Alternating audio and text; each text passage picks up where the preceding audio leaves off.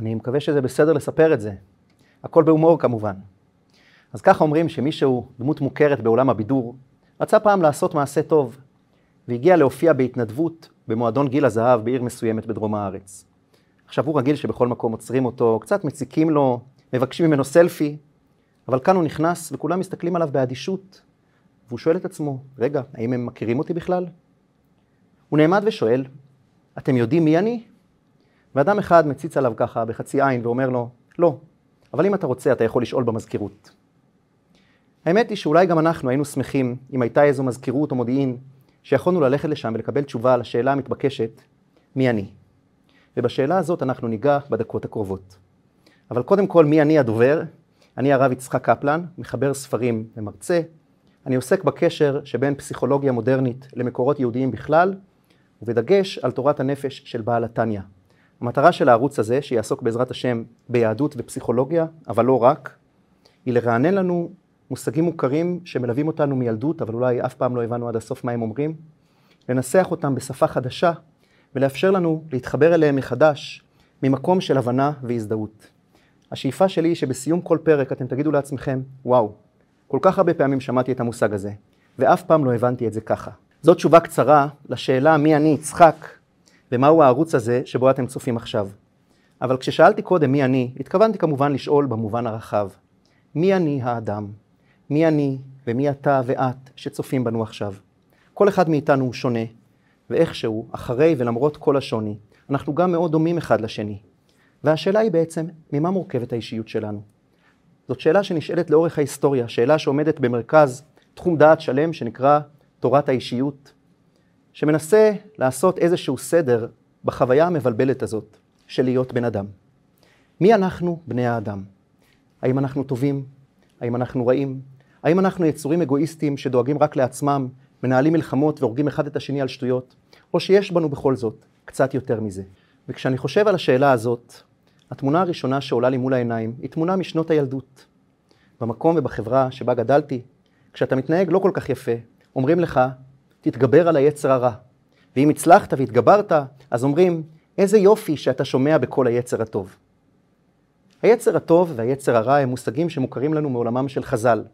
בתנ"ך, אגב, מוזכר במפורש רק היצר הרע. יצר לב האדם רע מנעוריו. היצר הטוב מופיע רק ברמז, משאיר לכם לנסות לנחש למה. אז כילד אני שומע מהמבוגרים שסביבי על היצר הטוב והיצר הרע, ודי מהר מבין שהם אני. שניהם אני. אלה לא היצורים מעופפים שלוחשים לי כל מיני רעיונות באוזן. אלה שני חלקים בי, באישיות שלי. הפיתויים של היצר הרע והשאיפות ואולי הנזיפות של היצר הטוב הם המחשבות שלי. ובמילים אחרות, השפה הזאת שבה דיברו איתנו כשהיינו ילדים, מנסה לומר משהו על האדם. היא נושאת בתוכה תפיסה מסוימת על האישיות, שיש בה צדדים מנוגדים, שיש בי חלק שרוצה לעשות מעשים טובים ולהיות ילד טוב או אדם טוב, וחלק אחר שרוצה כנראה את ההפך. אבל אני חושב שכשאנחנו מתבגרים, התפיסה הזאת היא כבר פשטנית מדי בשבילנו. אנחנו אומרים, אולי זה טוב לילדים. ילדים שלא באמת יכולים להבין את המורכבות של האדם. אבל האמת היא שאנחנו פשוט יצורים מורכבים. ויש לנו כל מיני סוגים של רצו, רצונות, מאוויים, תוכניות, חלומות ותשוקות, שמניעים אותנו לצורות שונות של התנהגות. ואת ההתנהגויות האלה אפשר לכנות בכל מיני כינויים טובים ורעים, אבל זה כבר עניין של ערכים. אי אפשר לחתוך אותי לחצי טוב וחצי רע. ההגדרות של טוב ורע הם לא חלק ממבנה האישיות. הם רק דרך לשפוט את ההתנהגות שלי בהתאם לעולם הערכים שלי, בהתאם לסיטואציה. או במילים אחרות, כשהייתי ילד, מישהו רצה לחנך אותי מה טוב ומה רע. אז הוא אמר לי על זה יצר טוב ועל זה יצר הרע. אבל זה לא שהאישיות שלי באמת מפוצלת לשניים. אז כאנשים, כאנשים מבוגרים אנחנו רואים במושגים יצר טוב ויצר רע לא תיאור ריאלי של מבנה הנפש, אלא רעיון חינוכי ומוסרי. ואז נדרשת מאיתנו התבוננות מחודשת, כשאנחנו נתקלים במודל של מבנה הנפש שמציג ספר התניא. התניא הוא חיבור מפורסם של רבי שניאור זלמן מילדי, שמכונה גם האדמו"ר הזקן או בעל התניא. זה חיבור שעוסק בעצם בהדרכה רוחנית, במה שנקרא עבודת השם. אבל במסגרת ההדרכה הזאת, התניא מעניק לנו מודל די מפורט של נפש האדם. על חלקים אחרים של המודל הזה עוד נדבר בעזרת השם. אבל בראש ובראשונה, התניא נצמד לתפיסה של שני היצרים כשני חלקים נפרדים של הנפש. או ליתר דיוק, התניא אומר דבר הרבה יותר מרחיק לכת. אלה שתי נפשות. אשכרה שתי נפשות. ישנה הנפש הבהמית, שהיא הצד הביולוגי, הטבעי, שממוקד בסיפוק הצרכים שלו, כמו כל בעל חיים אחר. זה לא בהכרח רע, זה אפילו הכרחי. אבל מן הסתם, הנפש הזאת כשלעצמה היא די אגואיסטית. סביר שהיא שואפת בעיקר לרווחה והנאה חומרית. אז אם נרצה לדבר על האדם כיותר מבעל חיים מפותח, אנחנו נעבור לדבר על הנפש השנייה, הנפש האלוקית. הנפש האלוקית היא זו שבדרך כלל מכונה נשמה, והיא הצד הנעלה יותר באישיות של האדם. נשמה שנתת בי, טהורה היא. היא שואפת לטוב, היא לא מחפשת את מה שנעים לי, אלא לעשות את הדבר הנכון. היא לא ממוקדת בסיפוק הצרכים, אלא במילוי השליחות שלי בעולם. ובמוקד שלה לא עומד האני שלי, אלא הקדוש ברוך הוא. והחיים מה הם? החיים הם עימות מתמיד בין הנפש הבהמית לנפש האלוקית. טוב, אז באופן טבעי, אולי משהו בנו מתקומם כנגד התפיסה הזאת, שמחזירה אותנו לדיכוטומיה הילדותית ואולי הנאיבית של יצר טוב ויצר רע. בשביל מה זה טוב? האם לא הגיע הזמן להבין שבני אדם הם יצורים מורכבים, עם נטיות שונות ורצונות שונים, שאפשר להגדיר אותם כטובים או רעים, גם בלי לפצל את האישיות לשניים?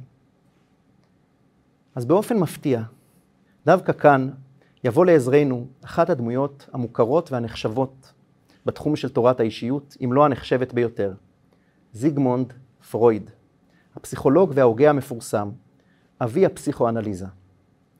אחרי ההבדלים המתבקשים בין קודש לחול, גם פרויד מתאר אותנו, בני האדם, כמי שנתונים בקונפליקט נצחי בין כוחות שונים שפועלים בתוכנו. ומניסיוני, כמי שמלמד טניה כבר לא מעט שנים, כשמציגים את הרעיון המרכזי של שתי נפשות, הרבה פעמים אנשים שיש להם קצת ידע כללי יגידו, זה מזכיר את פרויד. אבל יחד עם הדמיון קיים גם שוני גדול, והשוני הזה הוא שמוביל אותנו אל התשובה שבעיניי היא הכי נכונה והכי עמוקה לשאלה שבה פתחנו, מי אני? בשלב הזה בואו נאמר כמה מילים על פרויד. פרויד יצר שיטה שלמה תיאורטית ומעשית שהשפיעה לא רק על הפסיכולוגים שקמו אחריו, אלא אפשר לומר על כל החשיבה והתרבות המערבית במאה השנים האחרונות. למרות שצריך לומר ביושר שעולם הטיפול היום במידה רבה די מתנער מהשיטות הטיפוליות של פרויד, שלא ממש הוכיחו את עצמם לאורך זמן.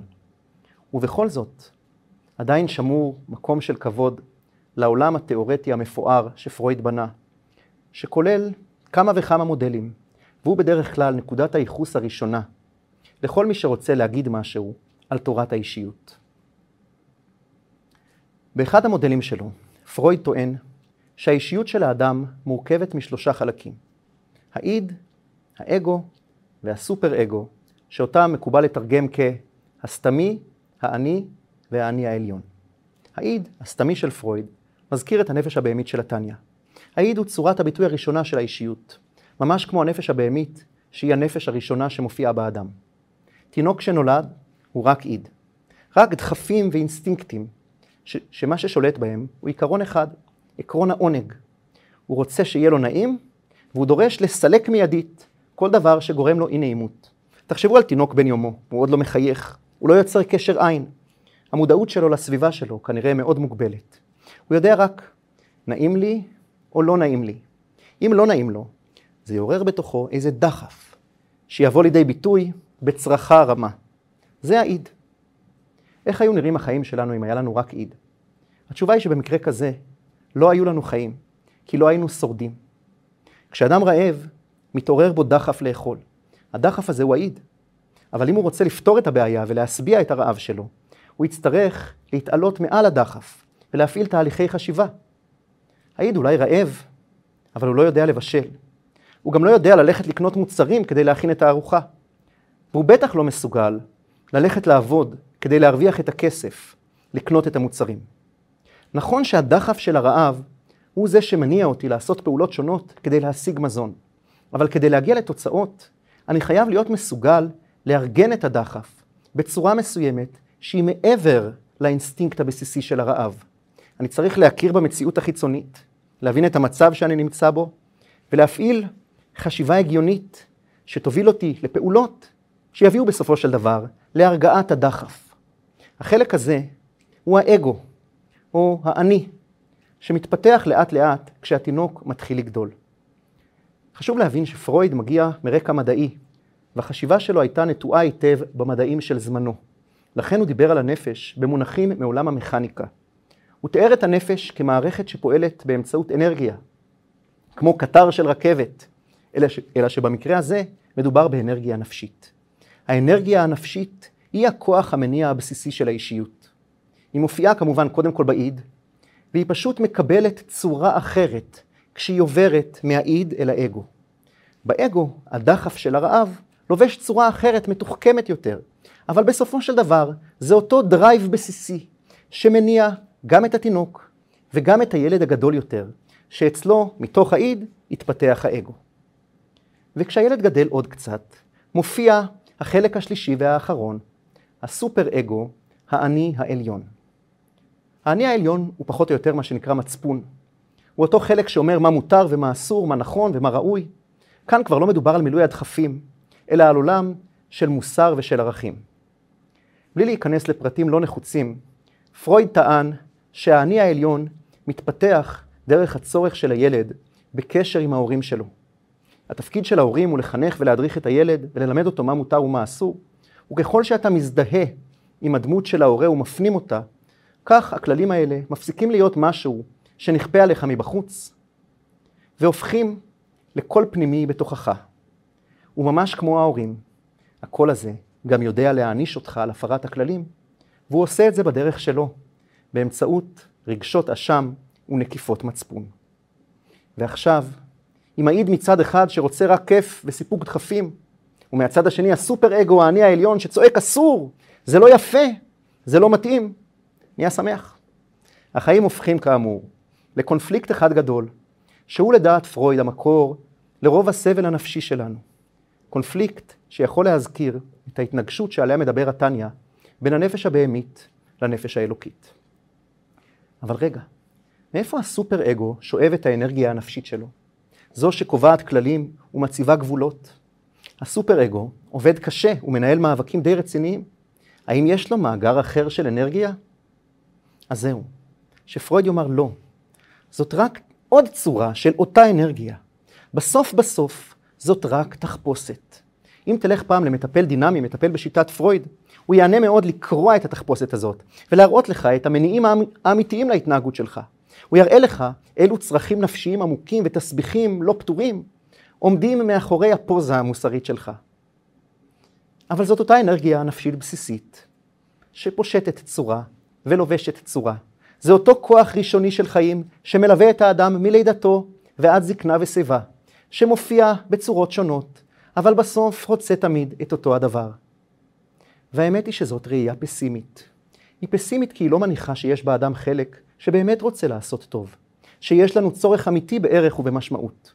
האדם של פרויד הוא חיה לא כל כך מרשימה, שהדרייב האמיתי שלה הוא הצורך לספק דחפים, וכשמנסים קצת לחנך אותה, אנחנו מקבלים עכבר שמתרוצץ הלוך ושוב בתוך כלוב שהוא בנה לעצמו, מבלי יכולת להשתחרר. אלה החיים שלנו. וכן, פרויד באמת חשב שהאדם הוא יצור עלוב ומסכן. הוא אמר פעם למראיין אמריקאי, אני מעדיף לאין ארוך חברה של בעלי חיים על פני חברה אנושית. אנחנו חייבים להבין שהוא חשב ככה, דווקא מפני שהוא היה כל כך חכם ועקבי. והוא הבין שבסופו של דבר, התפקודים השונים של הנפש צריכים לשבת על איזשהו דחף בסיסי אחד, שממנו הכל מתפתח. וזה לא משאיר מקום לחלקים באישיות של האדם, שהם לא צורה אחרת של אותו דחף. כי בסוף זה נפש. נפש זה כוח החיים הבסיסי הזה, המנוע הזה שבפנים שהופך אותנו ליצורים חיים. הנפש היא דחף, היא רצון. כמו שאומר למשל אברהם אבינו לאנשי חטא, אם יש את נפשכם לקבור את מתים מלפניי, אם יש ברצונכם. כשאני יוצא לחצר ומתבונן בשיירה של נמלים עמלות, אני רואה את הנמלה נעה בכיוון מסוים כדי להגיע ליעד מסוים, ואני מבין שיש בתוכה נפש, דחף, רצון, כוח מניע, שהוא מה שהופך אותה ליצור חי. וכל ההתנהגויות שלה חייבות להיות רק צורות שונות שלו. לכן, בגלל ההבנה הזאת, כדי לראות את האדם באופן יותר אופטימי, כדי להאמין שיש בו, יחד עם החלק של מילוי הצרכים והדחפים הביולוגיים, גם רצון אמיתי לעשות טוב, גם איזושהי שאיפה לאמת, גם צורך אמיתי במשמעות. אני חייב להאמין שיש חלק בתוכי שמונע מאנרגיה אחרת. כדי להאמין שהקונפליקטים שממלאים את החיים שלנו, הם לא סביב השאלה איזו תחפושת האישיות שלי תלבש היום, אלא התנגשות עמוקה ואמיתית בין הרצון לעשות מה שמתחשק לי, ובין מה שאני יודע שהוא הדבר הנכון. בין הצד האגואיסטי, שרוצה לדאוג רק לעצמי, לבין החלק שנותן מקום גם לזולת. בין ראייה תועלתנית של הכאן והעכשיו, לבין חיפוש התרומה הייחודית שאני מביא לעולם. אני מוכרח להבין שיש צד באישיות שהדחף הבסיסי שלו הוא שונה. זאת חייבת להיות נפש אחרת. זאת חייבת להיות הנפש האלוקית. ההבנה העמוקה שעומדת מאחורי הרעיון של שתי נפשות היא שכדי לרומם את האדם מעל לחיה שבו, אני חייב להאמין שיש פה שני מקורות אנרגיה, שני כוחות שהדרייב הבסיסי שלהם הוא שונה. ומאחורי הקול שאנחנו שומעים, שמעודד אותנו להיות טובים יותר במובן העמוק, עומד כוח לא אגואיסטי, שבא ממקום גבוה יותר, ששואף באמת לטוב, ומתאמץ להגביה אותנו אל מעבר לרמה של סיפוק הצרכים החומריים בלבד. רק זה מותר האדם. רק בגלל זה החיים שלנו הם יותר מהתרוצצות של עכבר מסכן ונואש בתוך כלוב לא נראה. יש לנו שתי נפשות, ואנחנו זקוקים לשתיהן. הבהמית היא לא רעה, אבל היא יכולה להפוך לרעה כשהיא נשארת לבד. אנחנו צריכים שיתוף פעולה של שני כוחות מנוגדים, שהמתח ביניהם מוביל אותנו קדימה. זה לא עושה את החיים שלנו קלים. אחרי הכל, לא קל לחיות עם אישיות מפוצלת. אבל זה מה שהופך את החיים שלנו לשווים. כי זה מה שמאפשר לנו להאמין באדם. להאמין בטוב שיש בו. להאמין בטוב שיש בנו. זאת הסיבה שלנו לאופטימיות.